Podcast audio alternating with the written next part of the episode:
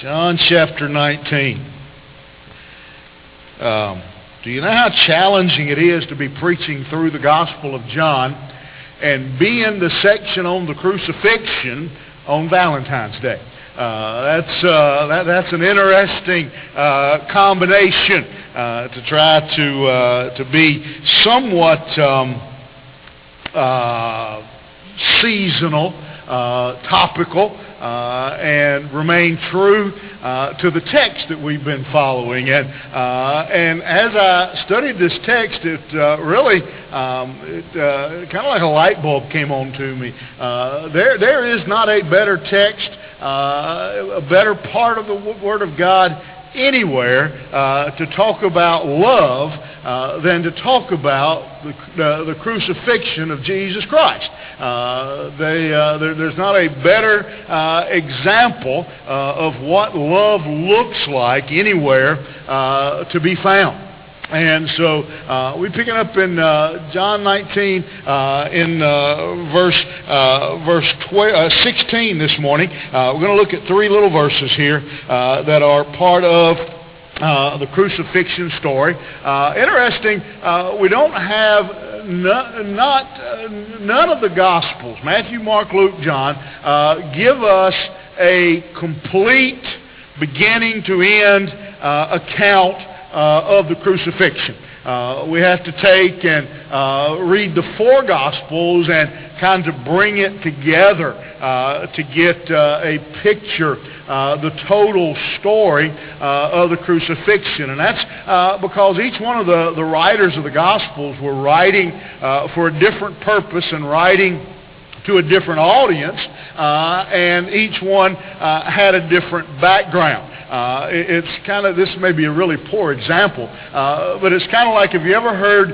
uh, maybe there, there was a car accident uh, and uh, you know the police show up and they interview three or four eyewitnesses. And, you know, every one of them sees, you know, they, they tell a different story uh, of what they saw. Uh, and that's what we have with the Gospels here. Each one of them uh, tells a, a, what, what they saw from, uh, from their background and for, uh, for their audience. And so, uh, John, uh, we have details here that we don't have in the other Gospels. but I want us to look this morning, again, being here uh, Valentine's Day, and uh, I look out and I see a lot of you got on your uh, your red this morning, and uh, I want to talk to you about uh, this topic of love. I want to talk to you about uh, this topic, the love languages of the Lord. The love language of the Lord. I don't know how many of you have had the opportunity uh, to read Gary Chapman's book, The Five Love Languages.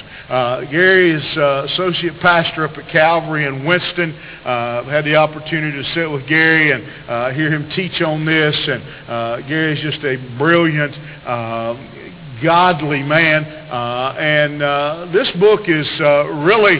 Um, I, again, this is another one where I don't get any commission, uh, but I, I, I, do think if you uh, if you took the time, and you don't even really need to read the book anymore. There's so much about uh, the five love languages online. Uh, you can. Um, take uh, a little quiz and it'll tell you what uh, your love language is. And what he means by uh, love language uh, is he identifies uh, five, five different love languages. Obviously, the name of the book's five love languages. It'd be weird to have six in the book, but five, the five love languages. And what he says is that every one of us, every human being, experiences love in a different way. Uh, we feel love through uh, through different uh, different avenues. One of them uh, he, he uh, describes and lays out uh, are words of affirmation. Simply when someone tells you, hey, you did a good job, hey, I love you, appreciate you doing that, whatever. Just words of affirmation, which, by the way, is the largest Uh, over and over, uh, that is the largest group. Most people, uh, the majority of people fall in uh, to that uh, category. Another one of his uh, languages are uh, is receiving gifts. Uh, and, again, that doesn't mean you know new cars, but just uh, little trinkets, even a you know just just little gifts. That's how some people experience and and and feel that someone loves them. Third would be quality time. Uh, spending, uh, again, just what it sounds like, spending quality time uh, with the person you want to show uh, that you love them. Uh, fourth uh, is the idea of physical touch. Uh, and, and, we're not talking about uh, just intimacy. We're talking about uh, walking along and, and holding hands or a hug or uh, you know just just physical touch is how some people really that, that's what they really crave to know that they are loved uh, and then acts of service, uh, doing something for.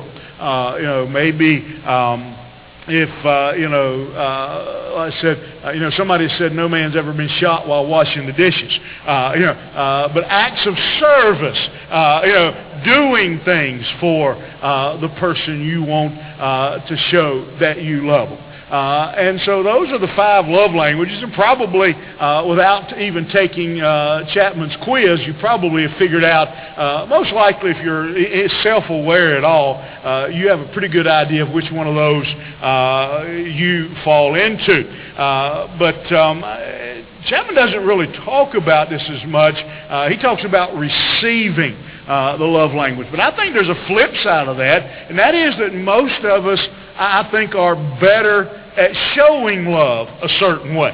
Uh, you know, we're better at, uh, we may be better at uh, acts of service. We may be better at uh, words of affirmation. You know, uh, for some people, uh, you know this, words of affirmation for some people, it, that's really hard for them to do. They really struggle with saying to somebody, hey, good job uh, love you, thank you. Uh, some people struggle uh, with that. It's really a, a difficult uh, thing uh, for them to do. Uh, and, and, what I want us to look at this morning is the love language that we see Jesus using in, in the story of the crucifixion. Just how Jesus said, I love you. Uh, just how he revealed to us uh, his love for us. By now, uh, we've been through several uh, make-believe uh, I don't even know the right adjective to use to describe uh, the trials that Jesus has been through.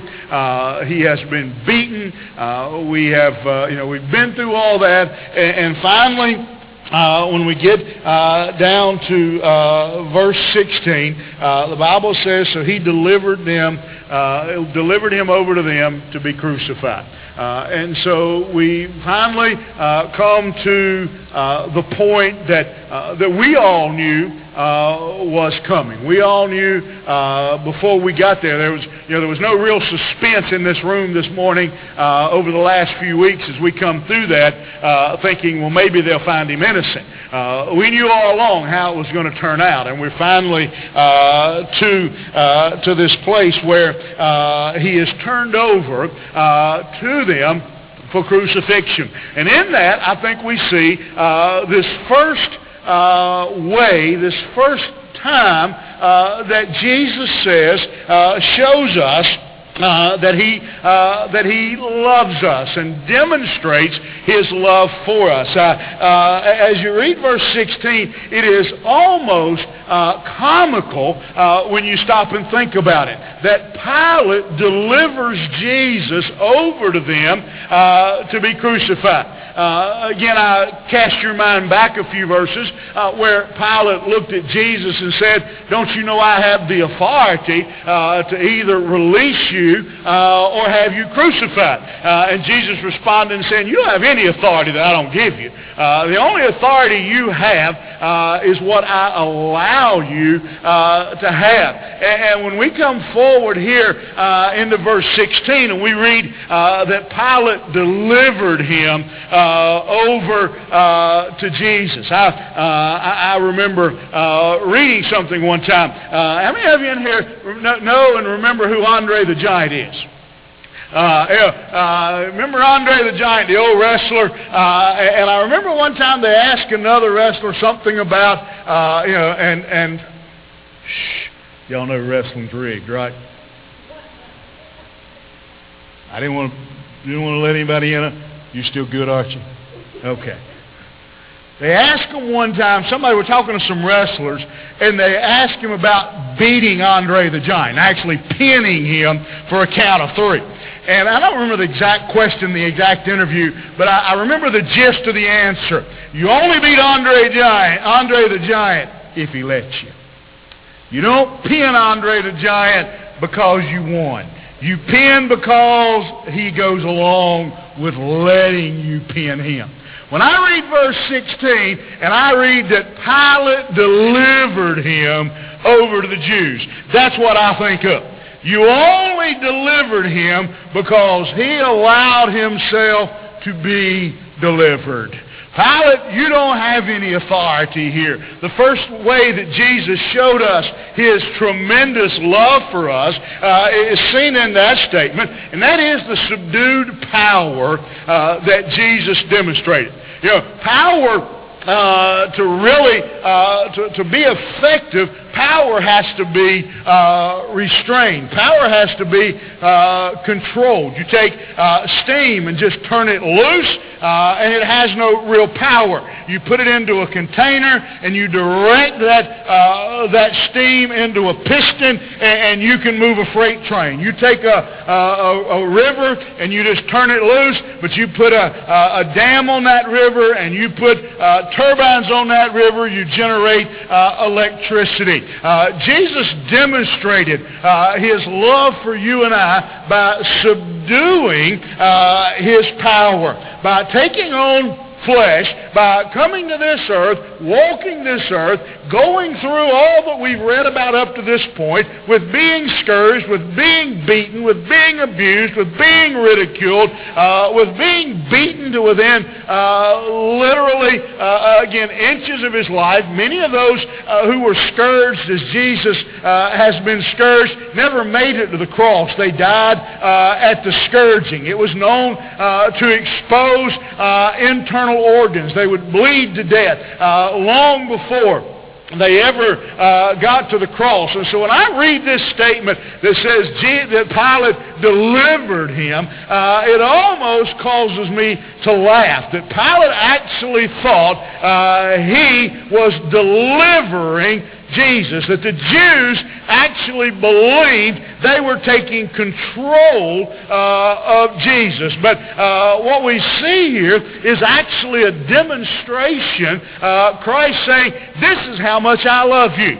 I could, know, I, I don't know if I've ever told y'all this before. I had two guys work for me, uh, and, and they had been around. They they got they were there long before me. One morning the bread was really late, and they got to picking and joking around, and wrestling around in the floor, and they got all tangled up. And, and, and Elwood had Bob in a headlock, and Bob was long and lanky, and Elwood was about this tall and, and uh, they were all tangled up, and, and you could see Bob was poking him in the side, and, and, and Elwood uh, says, but Bob, I'm not Gucci. And he's trying to get him here and make him laugh, tickle him. And, and, uh, uh, and Jackie knows Elwood. Uh, and uh, and uh, you can see Bob hit him harder. And he said, I could break your ribs. No, Elwood said, I could break your neck.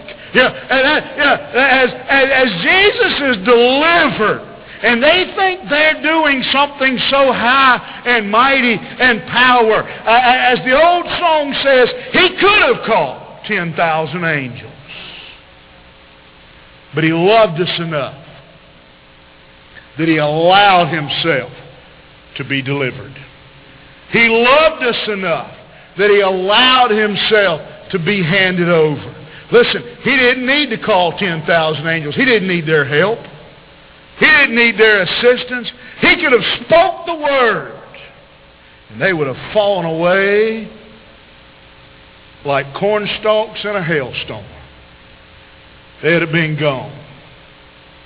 But he loved us enough that he allowed himself to be delivered. He allowed himself to be scourged. He allowed himself to be ridiculed. He took their abuse. He took their punishment. He took their cross. He took the best hell had or the worst hell had to offer and came out victorious on the third day. Listen, this idea uh, uh of they delivered him is almost humorous when you read it. But we see uh, his love, his power was subdued, shows us his great love for us. Not only uh, his subdued love, but look in verse 17. As I continue to read it, it, it almost gets funnier as we read. And it says there they took Jesus in verse 17. They took him. Really? They took him and he went out to a place called uh, the place of the skull. Um, they led him, it says. They took him. They led him. Really. Any of y'all ever grow up around the farm? You ever tried to lead a bull or a horse anywhere? They might go where you wanted them to go. But it was only because they decided to go. It wasn't because you were that strong or that smart. The only reason you got them in the barn was because they decided, I'll go to the barn. Because if they wanted, they didn't want to go, they wasn't going. And even if you got them in the barn and you, they didn't want to stay, you couldn't have kept them. They led Jesus. They took Jesus. Only do we see his subdued power, but we see his submissive provision. His submissive provision. And they take him, it goes on, uh, in verse 18, it goes on and it says, And there they crucified him. There they crucified him. They delivered him. They took him. They led him. They crucified him. Now, that gives us all the wrong picture of what took place. He went. And he laid down his life. He gave his life as a sacrifice for you. They didn't take anything. They didn't lead anything. If at any point he would have decided, I'm not going, the game would have been over. If at, you know, on other occasions, if you remember the Gospels, they, they have tried to take him before, and he wasn't ready to go. And he passed through their midst. And they didn't know where he went. They've tried to take him before. They've tried to arrest him before. They've come up against him and they've brought charges and they've brought words and he took their own words and tied it around them, flipped them upside down and flicked them off like a, like a fly on, a, uh, on your arm. His submissive provision. What he did was not for him but he, he allowed himself to be led. He allowed himself to be took. He allowed himself to be crucified so that you and I could know Christ, know God, be saved. You want to know how he showed us he loved us? You know what his love is? His language is? It is subduing his power. It is his submissive provision that he allowed himself to be put on that cross. One of my favorite songs. I hadn't heard it in a long time. It's a song, uh, pianist in my first church used to sing it a lot. Uh, it's called He Grew the Tree that made the old rugged cross. He grew the tree that made the old rugged cross. They didn't lead him. They didn't take him. They didn't deliver him. They didn't crucify him. He laid his life down as a willing sacrifice so that you could be saved. You see his subdued power, his submissive provision. Finally, I want you to see the sinister penalty. They crucified him with two others, one on each side and Jesus between them. Just reading that, you may not even catch the, the symbolism, the message in that statement. But by putting Jesus in the middle and putting the other two on each side was a statement, was symbolic to the people who would have witnessed and observed the crucifixion that of the three, Jesus was the worst criminal. Well, I guess he was because he had the sin of the world on his back. He was the worst criminal just because he had my sin.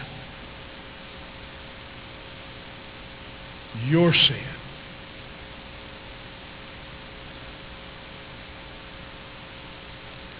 It's difficult for us to even begin to fathom a crucifixion. Many who were crucified would hang on the cross for days,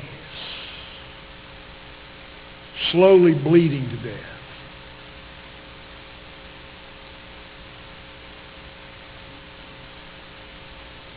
They would hang on the cross, and you and I are used to the traditional shape of a cross like this. Many times they were put on a cross in the shape of an X. Sometimes they were crucified upside down.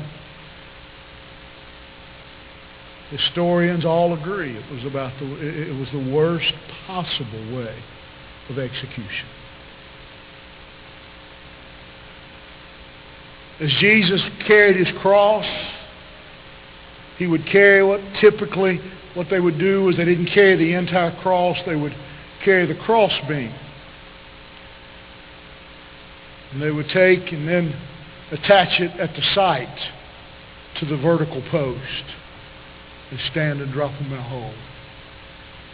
They didn't die from the nails in their hands. In fact, many, most who were crucified weren't nailed to the cross. They were tied to the cross. And they were tied to the cross for the simple reason that it made it worse, actually, than the nails. At least with the nails, they would bleed to some extent till they began to bleed out and lose strength and pass out. When they were tied to a cross where they had been beaten and scourged and abused prior, they would tie them and hang them on a cross and there would be a little peg for them to put their feet on. They would hang by that cross, and as they got weaker, they would hang and they would begin to sag down to the point where the nails of the ropes would pull so tightly across their chest they were unable to breathe. They'd have to pick themselves up on that peg. And they would stand up and pull themselves up on that peg until the cramps in their feet from that peg from being weak would cause them to begin to sag till they couldn't breathe.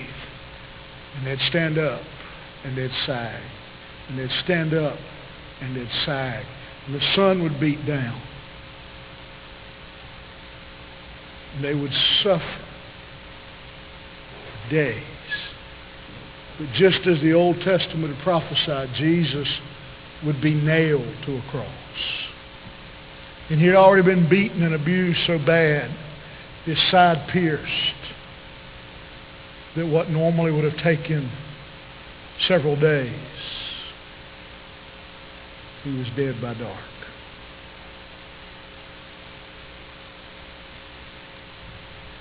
How does Jesus say, I love you? Not with a box of chocolates. Not with a $5 greeting card. But with a bunch of blood-stained dirt around the foot of his cross. with a beaten and broken body, with an abused, rejected message. He says, I love you.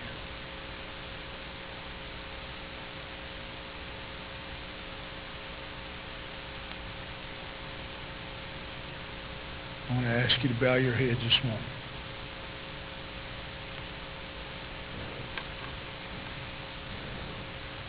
I didn't tell you anything new this morning.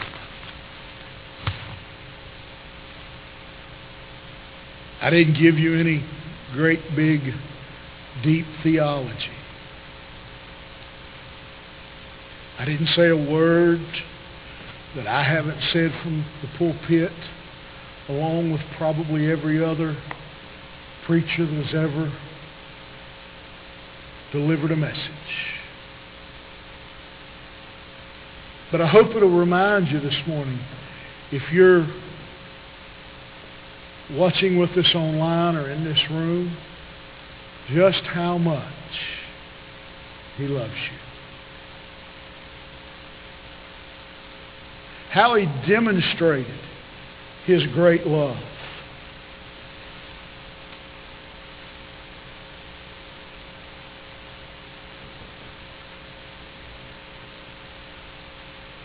And so the question I would have this morning is, is a dual question.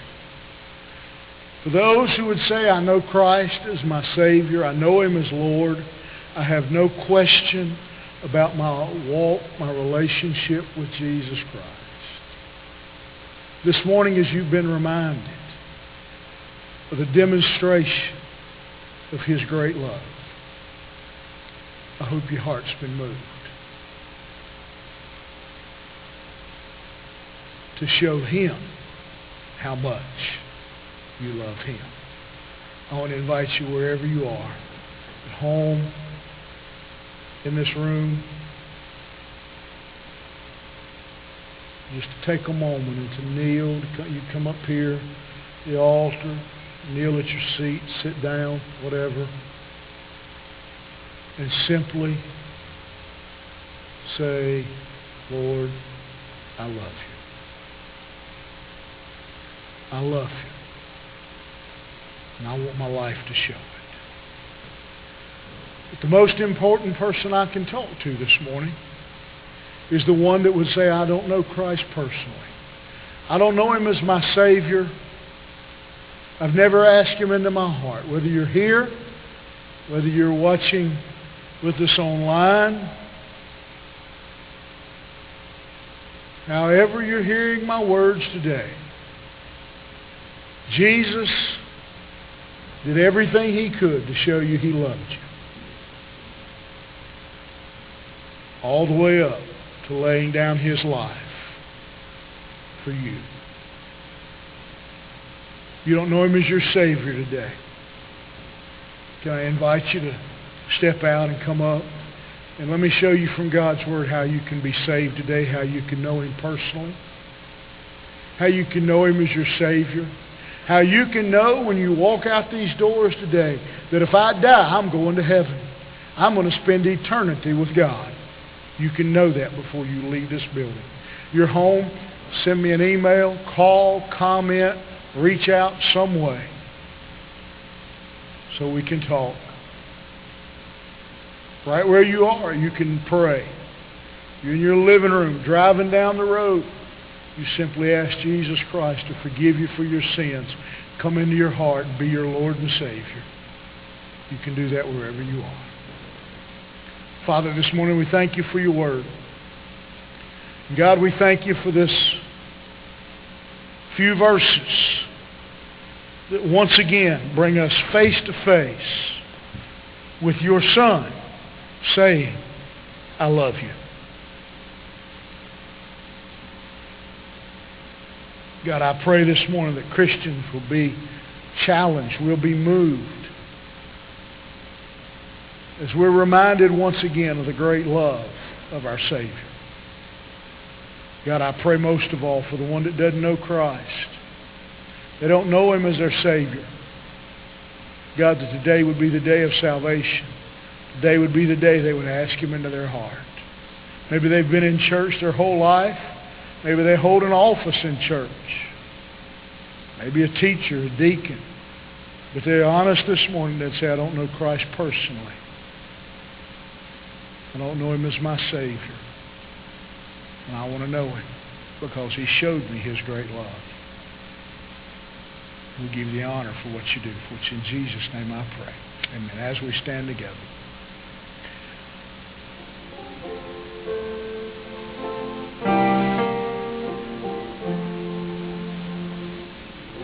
God am I could do nothing. Just want to tell you I love Him I wanna thank you for loving me. The Bible says he loved us when we were unlovable. I would be While we were still in sin. Like a ship without a sail. Jesus. Where would you be without Oh, Jesus, do you know him today? To have turned him away. Oh, Jesus. Where would you be without him? Oh, Jesus, without him how lost I would be. All right. Thank you for your attention this morning. Again, remind you as we um, go out um, that, again, next Saturday morning at 10, if you can help us out back here for a little bit, uh, that would be great. Um, also, uh, uh, as you go out again, um, ask you to, to be mindful, respectful. Um, I I know you may not think uh, about virus and social distancing, but some people are really, um, really worried about it. Uh, some of us hadn't had our shot. Uh, you can tell who has because they got horns on their head, don't they, Kathy? Um, and so, uh, Kathy, I told y'all y'all grow horns if you got that shot. Look at her. Uh, and so uh, she she's growing. Gets she's. I'd be. I told her I'd be worried the way Gary likes to hunt that he might shoot her. Uh, and so, uh, but um, I said uh, just again be mindful of other people uh, and their preferences. Uh, all right, let's bow as uh, we dismiss together this morning. CD, would you dismiss us, please?